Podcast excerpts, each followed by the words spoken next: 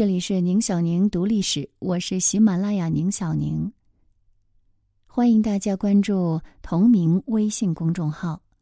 在今天的节目当中，我们一起来了解一个美国女孩在中国上山下乡。文章来源：阳光天明雅读院，撰文：韩秀。在这儿呢，我们要介绍一下韩秀。韩秀是当代作家。中文原名叫赵运慧，笔名韩秀，英文名是 Teresa Buczicki。一九四六年，他出生于美国纽约曼哈顿。两岁的时候，被母亲送回中国。一九六四年，从北大附中高中毕业后不久，下乡到山西省曲沃县临城公社临城大队务农。一九六七年转赴新疆生产建设兵团农三师四十八团五连避难。一九七六年返回北京。一九七八年元月到美国定居弗吉尼亚州。韩秀曾先后在美国国务院外交学院和约翰霍普金斯国际关系学院教授中文与中国文学。二十世纪九十年代初，她加入了海外华文女作家协会和世界华文作家协会，曾两度，也就是四年，啊，担任华府作家协会会长。韩秀迄今为止已经发表了包括小说、散文、传记、评论等题材在内的三十本著作，曾获纽约第四届万人节新闻文化奖。台北第二十四届中国文艺协会文艺奖章。我的父亲是一位美国的军人，他在一九四三年到一九四五年这段时间里担任美国驻华使馆的陆军武官。那时候，国民政府设立在陪都重庆，美国大使馆自然也设在重庆。父亲在重庆住了两年，在盟军丢失了缅甸。滇缅公路被日本人切断，中国人民抗战最艰苦的时期，他担任的工作是保证美国的援华战略物资的驼峰运输，协助中国政府装备和训练中国远征军，重新打开滇缅公路，从日本人手里夺回东南亚。所以说到底，我的父亲在中国期间所做的事情，是真正的支持了中国人民的抗战事业。父亲在重庆认识了我的母亲。一九四五年，日本投降，二战结束，我的父亲带着我的母亲离开了中国，返回美国纽约。一九四六年，我出生在曼哈顿，当时的父亲正驻节新西兰，他赶回曼哈顿看到了我，然后返回了工作岗位。抗战胜利，父亲离开了中国。他再也没有机会踏上中国的土地，我却在一岁半的时候被我的母亲托付给了一对美国青年，他们带我搭乘一艘美国军舰，漂洋过海的来到了政权更替中的中国。在上海接船的是我的外祖母和她一位远亲赵青阁女士。直到一九七八年我重回美国之后，才知道。我是在父亲不知情的情形下被送走的。当父亲听说他唯一的女儿被送走的消息，赶回华盛顿的时候，我已经抵达上海了。父亲一九六八年过世，在我的一生中，我与他竟然只有出生时的那一面之缘，那是深深的、无法言传的伤痛，永远无法愈合。我是跟着外婆长大的，外婆是无锡人，出身富裕的大家庭。一九三七年，外公去世后，外婆便考进国民政府的统计部，做了一位公务员。政权易帜，外婆为了等我，失去了南迁的机会。她深深了解，如若住在南京，恐怕很不安全。所以，索性来到北京，在米市大街一个小三合院，安安静静的住了下来。我婴儿时期的乳娘是一位日本女子，所以我开口学话便是日文。在船上与那对善良的美国夫妇在一起，只有英文，就丢掉了日文。与外婆在一起，又学了一口无锡话，又把英文丢掉了。到了北京，我学了一口纯正的北京话，虽然听得懂无锡话、上海话，却说不利落了。后来我住过无数地方，学习过各种不同的语言，北京话却跟了我一辈子，无论如何难舍难分。我的外婆是一位极聪慧的女子。她深深知道，她是我唯一的依靠，保护好她自己就是保护了我，所以他留在家里靠修缮书籍谋生。那时候，许多人仓皇离去，许多的珍本书籍流落街头，中国书店用麻袋送来残卷，外婆把它们整理成一套套的线装书。而做这件事，首先需要懂得断句。然后需要修补书籍的工具与技巧。现在正流行德国作家冯克的一本书，叫做《墨水心》，里面有一位书籍装帧师莫提马。每当我读到他把一卷修书工具打开的时候，就会想到外婆的那一套工具。那是在一个缝的结结实实的青布卷囊里，除了。大小不一的各式刀剪之外，还有许多厚薄不一的竹片，它们被磨得温润无比。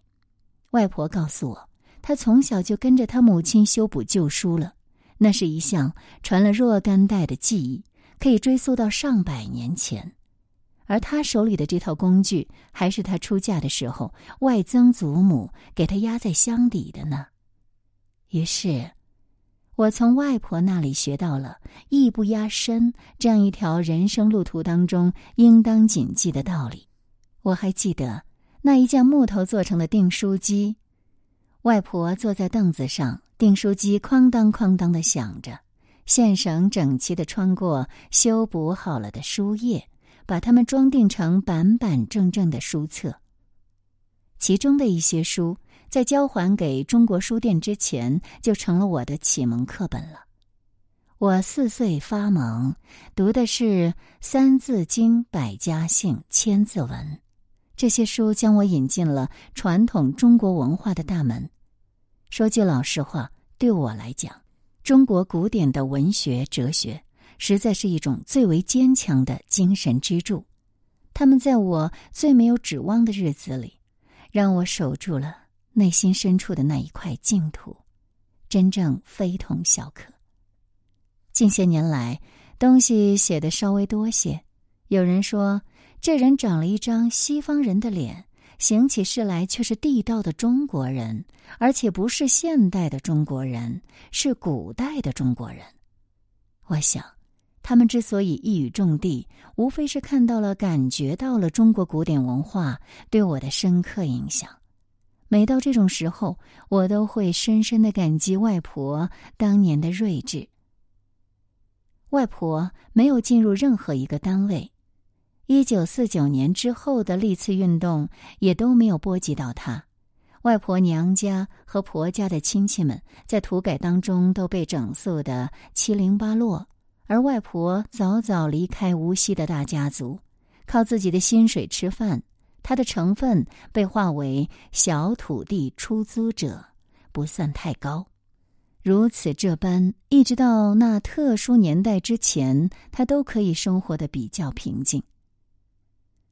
少年时，我还有一些际遇也很有意思。前面说到的赵青阁女士是外婆的远亲，我唤她青阁姨，因为她在戏剧与小说方面有一些成就。文化圈里的人们都尊称她为先生。赵青阁女士与老舍先生是青年时代的合作者，知情的人都说，舒庆春写剧本完全是赵青阁推动的结果。我不可能知道的那么深远，只知道青阁姨一生未嫁，单身住在上海，而老舍先生与妻子儿女一大家子人住在北京。二十世纪五十年代中期，我们搬到了干面胡同。我就读的学校在灯市口，从灯市西口到乃兹府舒先生家就很近了。我常常穿梭在这一带。亲隔仪寄信到外婆家，我便将信揣在怀里，来到舒家。大清早起，舒先生正在浇花，我就把那封信悄悄的从花叶子底下递过去了。舒先生的回信也如是，我带回家，由外婆再寄到上海去。这样一种忧伤而温柔的柏拉图式的精神交流，深深的感动着我。现在，两位老人家都到了一个可以尽情聊天的地方去了。没想到他们，我总是很高兴，因为我曾经成功的为他们传递了他们迫切需要的信息。在一个相当长的时间里，我也是舒先生作品的第一读者。舒先生好讲故事。但他需要一个好的听众，一个真情流露的听众。他身边有许多人，无论那故事是否好笑，他们都会逢迎的笑。我却不然，我是诚实的。听到好笑的故事，我会笑个不停；听到难过的故事，我会大哭；听到没有意思的故事，我没有反应。就这样，我成为舒先生最好的听众。他常说。这孩子听了会哭会笑的故事，我才会写下来。那时候，我学到了一个重要的道理：作者将一本书写完，并不等于作品的完成。真正完成这部作品的人是读者。三十年后，我自己成为一个写手，我常常会想到读者，深深了解读者的共鸣是多么的重要。在外婆的身边，虽然有着一些喜欢我的成年人，但是在同龄人中间，我却是非常孤单的。我有一张外国人的脸，头发卷曲，我比同龄女生又都高上一截。更要紧的是，我的父亲可不是卡马罕丁的父亲那样与当权者打得火热的左派，就连孩子们都知道我的父亲是美帝。于是。我被隔到了人群之外，任何事情都没有我的份儿。我老是被单摆扶搁着，连座位都是单独的。小学、初中、高中好像都没有同座位的同学，一个人孤独的坐在最后一排。我知道，在这里我是一个外人，永远是一个外人。这种处境使得我养成了独立思考的习惯。跟大多数同龄人相比，我自幼对专制下的不民主、不自由的生活有着来自内心深处的强烈抗拒，对人为的愚昧有着强烈的反感。外人尚不足以形容我少年时代的状况，我还是一个靶子，因为你知道当年的中国反美情绪有多么激烈，但是。美帝毕竟远在天边，够不着；而眼前这个美帝的后代，收拾起来这么方便，要圆则圆，要扁则扁。我对这个情形有了切身的体会，是在上小学二三年级的时候。那时候我八岁。一九五四年，大约是为了巴拿马运河的事情，学校组织学生到广场去参加那里的反美示威。那天人很多，到处是旗子和标语，“打倒美帝”喊声震天。不知怎么一来，我就站到了一个圆圈里。这个圈子是用纸做的，很难看的美国国旗和被画成漫画的艾森豪威尔头像给堆起来的。口号和歌声之后，有人点起了火，火很热，烤得我心里发慌。那天天很蓝，蓝天上顿时布满了黑烟，然后便是许多的灰，灰很轻，飘落在我的头上、肩膀上、衬衫上。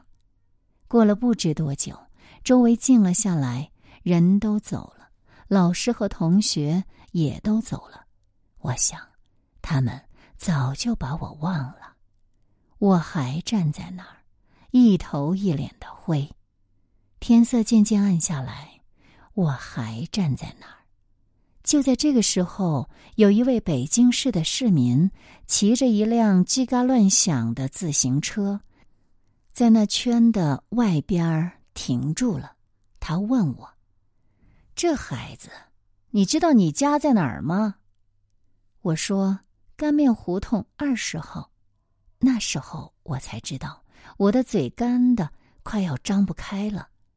他又问我：“你会坐自行车吗？”我说我没坐过，他把车支住，把我放在后架子上，告诉我说：“车座子底下有两根棍儿，你抓住了，坐好喽，千万别掉下来。你要是掉下来了，我可没辙了。”他慢慢的骑着车子，车子还是叽叽嘎嘎的乱响着。到了家门口，这位中年人看我推开了院门，才离开。这件事情让我看到了一个事实：中国的地面上有着很多很多的好人，可能我得和他们一块吃苦，一块受累，那都不怕的。我们能够互相拉一把，我们能够一块挺过去。好多年，我不怎么常常想到那口号声，那些指挥，倒是常常想到那个温和友善的声音。你坐好喽，千万别掉下来。你要是掉下来了，我可就没辙了。含着泪水，带着微笑，我想念着那个声音。这件事情让八岁的我草草结束了我的童年，一天之内变成了大人。我知道自己随时随地可能变成一个靶子，没有办法摆脱，我必须锻炼自己的忍耐力。而这件事情以后，外婆更加注意我的饮食了。她说：“你有好长好远、好辛苦的路要走，一定要吃好。”后来，我更明白，必须认真锻炼自己的体力，准备走这好长好远、好辛苦的路。于是我自觉的锻炼身体。无论刮风下雨，五千米、八千米，我都会在高中、北大附中的操场上一圈一圈的跑着，雷打不动。我的功课一向是好的，米市大街小学毕业，保送女十二中；初中毕业，保送北大附中。一九六四年毕业的时候，还获得优良奖章，但是。一九六四年，社会主义教育运动也进入高潮，农村重新划分阶级成分，城市里的斗争的弦绷得很紧。我参加了高考，五十位被精选出来的考生集中在一个考场，北大校长陆平在考试之前亲自来到我们的考场，为考生加油打气。他说：“你们是北大附中的尖子。”好好考，全部进入北大。但是，这五十名学生中只有四名进入大学，其余纷纷落榜，完全是因为成分问题。数学老师不识时务，跑到招生委员会去打听我落榜的原因，人家将我的卷子丢给了他，卷子根本就没有看，上面贴了封条，盖了一个章。此生不宜录取，数学老师看了难过的很，倒是我心平气和。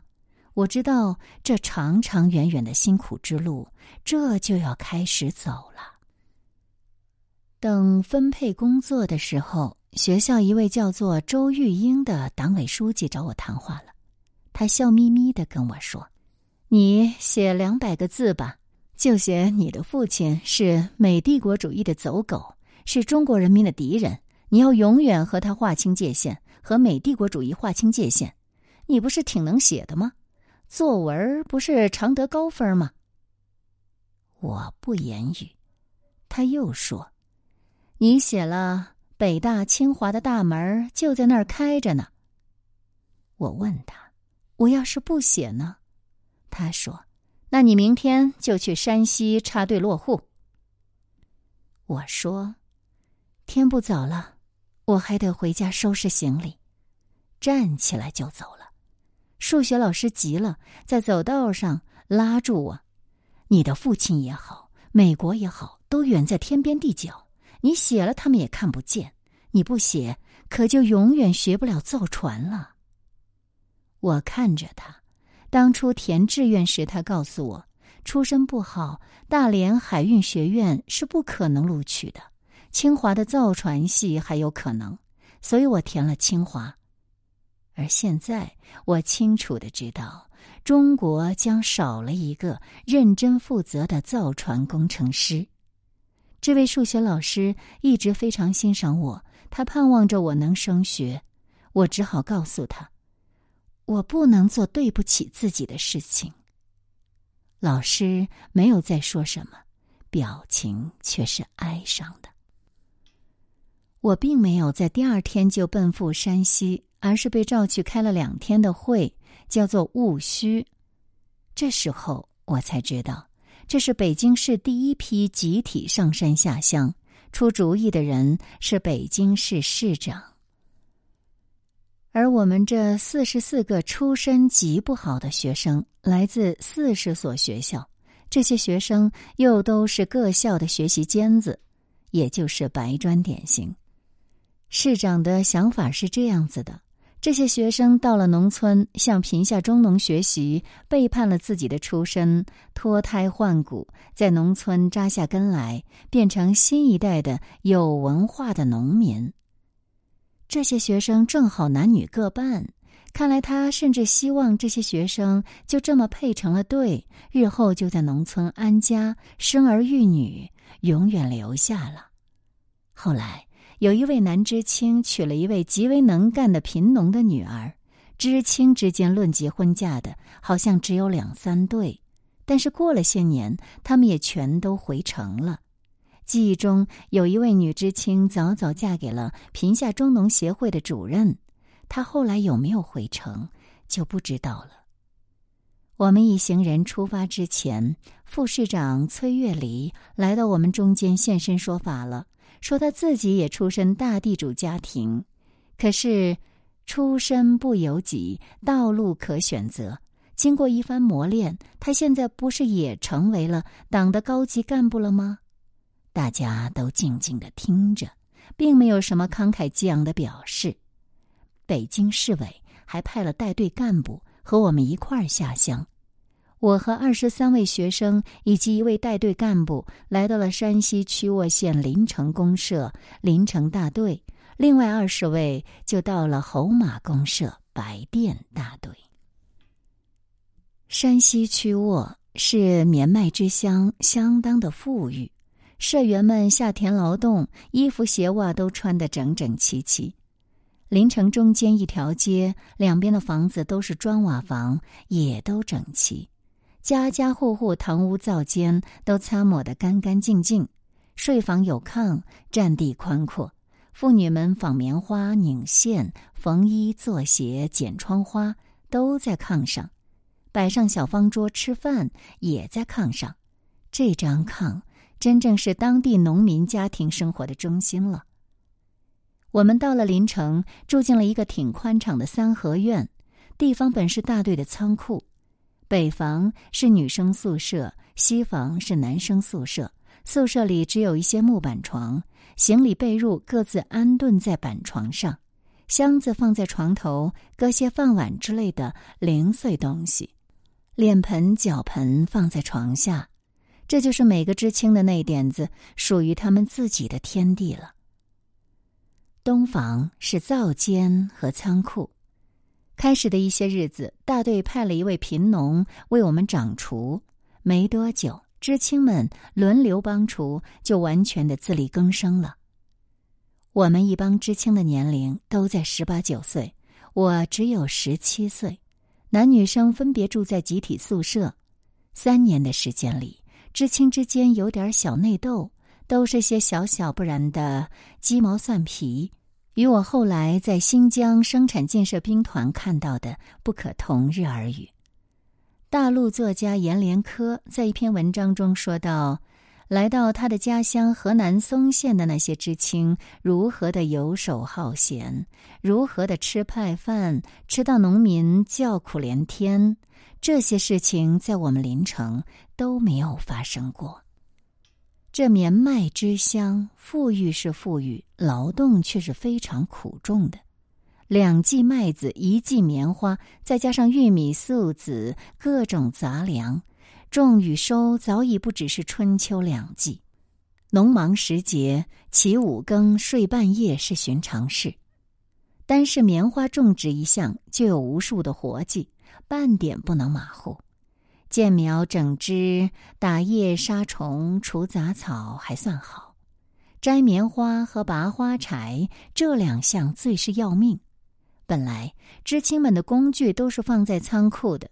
很快的，大家都明白了工具利落能够省不知多少力气的真理。铁锹、锄头、镰刀、花柴、钳子都各自放在自家床头，好好看管，精心保养。我自己的铁锹、镰刀都磨得飞快，夜深人静，在月光下闪出刀光剑气。活儿干得漂亮的知青，人人都有趁手的工具，也都绝不外借。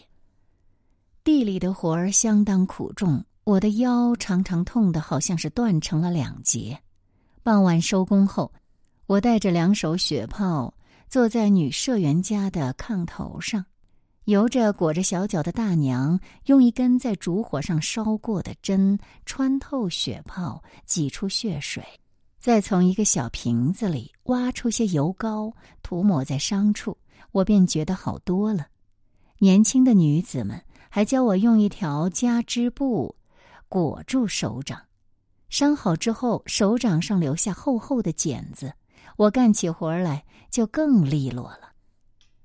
虽然十多人住在一大间宿舍里，但是高喉咙、大嗓子的随意聊天也是不常见的。我的邻居姓周，叫周玉敏，我就纳闷儿：世界真是那么小吗？难不成他是北大附中那位党委书记的亲戚？询问之下，他果真是周玉英的嫡亲妹妹，而且他双眼高度近视，几乎半瞎。劳动中，他根本就是在摸索，无论质量还是数量，都赶不上进度。很快。他就进入半劳力的行列，与生产队的老弱病残在一块儿了。他也不能帮厨，就连喂猪都有困难。我一边帮他的忙，一边小心的探问：这样的病弱怎么不留成呢？他倒是快人快语，直接的告诉我，是他姐姐让他下乡的。姐姐要响应号召，用实际行动支持上山下乡这样一个运动。至于妹妹的死活，当然就不必考虑了。他说道：“我家的成分很高，非常高。我姐姐特别积极，我只是一块垫脚石而已。”他笑眯眯的说着，好像已经做过很多次垫脚石的样子。大约是我脸上的表情带着惊讶，他笑着开导我：“在火车站，你没有听到广播吗？”你妈在广播里大谈送独生女儿上山下乡的伟大意义，那不就是拿你当垫脚石吗？不过大概没用，那个人离那个高门槛还远得很呢。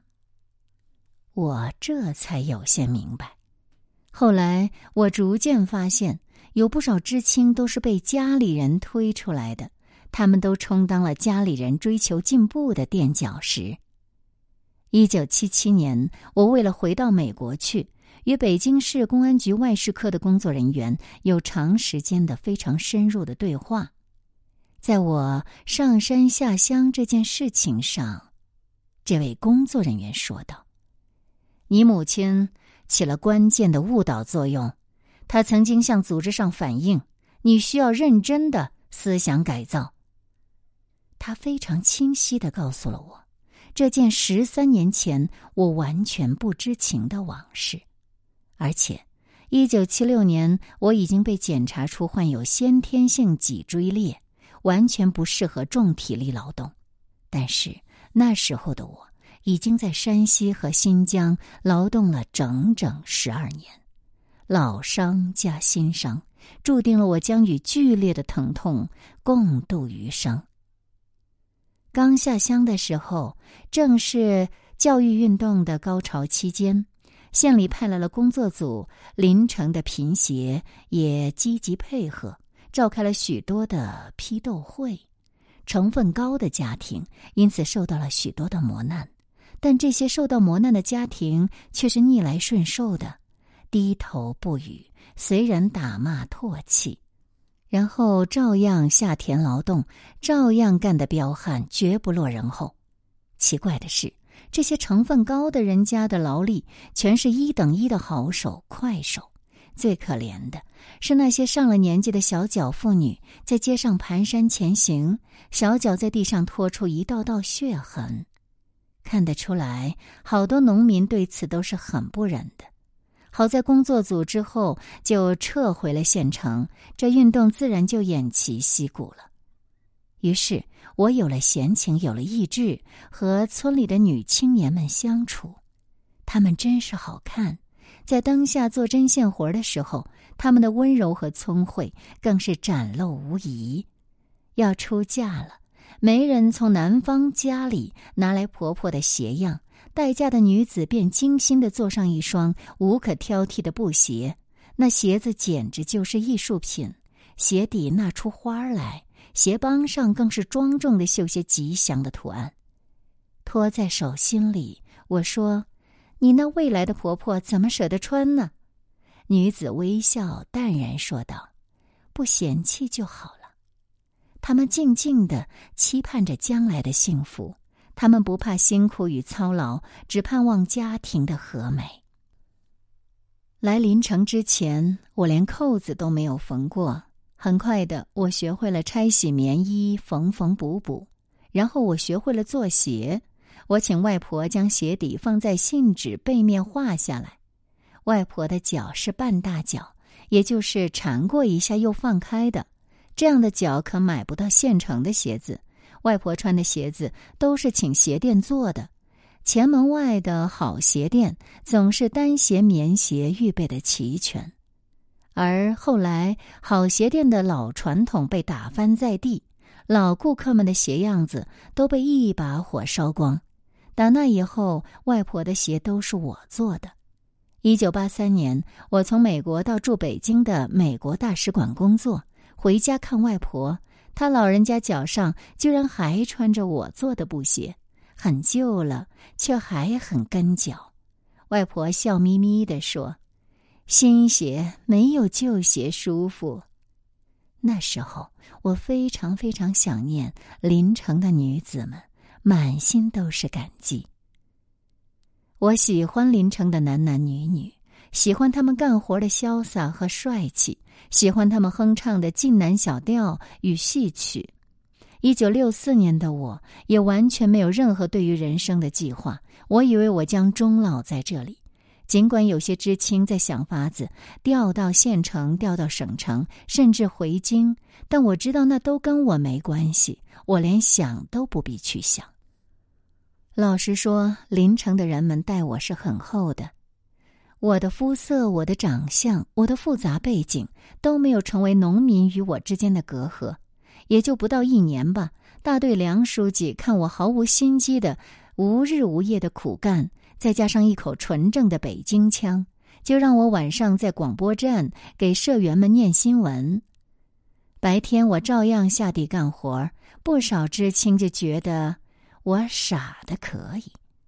一九六五年推广汉语拼音，在农村展开扫盲运动。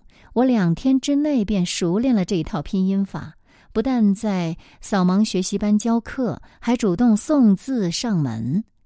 妇女们家务繁重，晚上没法子出门念书，我就走进他们的家，坐在他们的炕头上，手把手的教他们。妇女们对识字这件事的渴望。让我感动不已。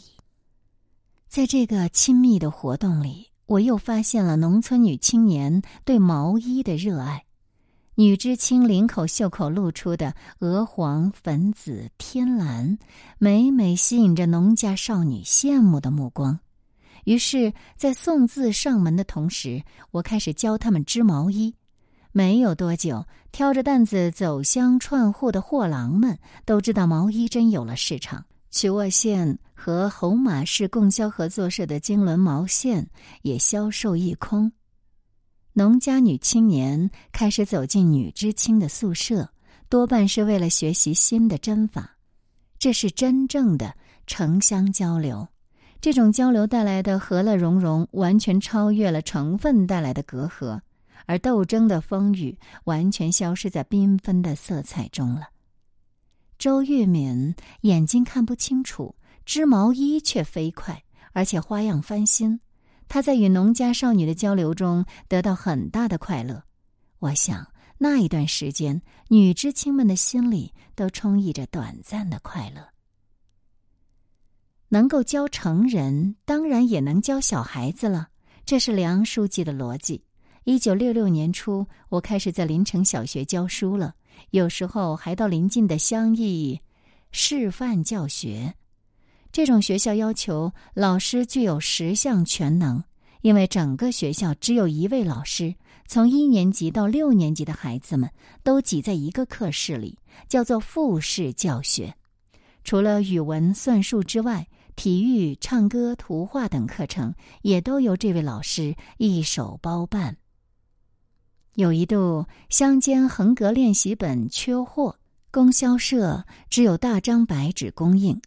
我连夜将纸张裁成练习本大小，拿出我外婆订书的本事，把纸张装订成线装书的模样。内页硬是用铅笔画出整齐的横线。第二天拿到新的练习本的学生大为兴奋，甚至主动请缨，在完成课业之后帮助我制作新的练习本。后来我发现，许多家长都参加了这个工程，男女老少一笔一画的在白纸做成的册子里画着整齐的横线。我受到的震动是很大的。农民对他们的子女们寄托着厚望。对知识怀着渴求。学校只在农活不忙的日子开课，农忙时节，老师和孩子们都直奔大田。老师如果干活不像样子，是无法得到学生的尊敬的。说老实话，在晋南农村，真正受到人们敬重的，都是农村的好把式、游手好闲之徒。无论怎样根正苗红，都是无济于事的。这样一种经过长年累月建立起来的价值观，使得我在临城的生活踏实了许多。几个月下来，我跟我的学生建立起了深厚的感情。外村的亲戚来访，孩子们会骄傲的告诉人家：“咱村的老师是从北京来的。”那时候，我也真心的相信，我可以在这里存活。我可以和乡间的孩子们和这里的人们厮守一辈子，而且我乐意在这里度过一生。然而，沉醉在快乐之中的日子非常短暂。很快，特殊年代来到了。最早听到风声的是劳动模范王德和，我曾经帮他整理过改良玉米品种的实验报告。这时候他还是县长。他找到了我，要我远走高飞，要我走得越远越好。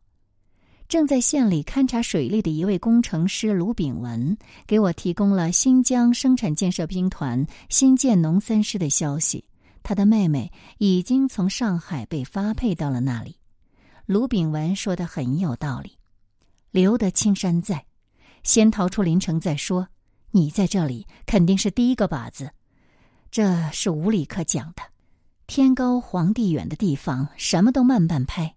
等到他们那边弄清楚你的来龙去脉，高潮兴许已经过去了。你先保住小命，其他的日后再说。事实证明，这一切都不是杞人忧天。当时的临城已经人人自危，我是在千钧一发的紧要关头逃离山西的。对于我的离去，知青们默然。不表示任何意见，也许他们想到新疆就头皮发麻了。乡亲们都感觉到这股风不善，都在催我赶快动身。随身的包袱里放着大娘们给我烤的锅盔，在天寒地冻中，我上路了。车到大同，我买了另外一张车票，回到了北京。我想在到新疆之前看看外婆，而回到北京时，外婆已经被扫地出门，住在一间小屋里。房内一张单人床，一张书桌，一把椅子，都是从我原来的屋子里搬来的。地中央一个蜂窝煤炉子，烧饭取暖全靠它。我从包袱里掏出锅盔，放在炉板上，掏出我为外婆做的一双新布鞋，双手捧到老人面前。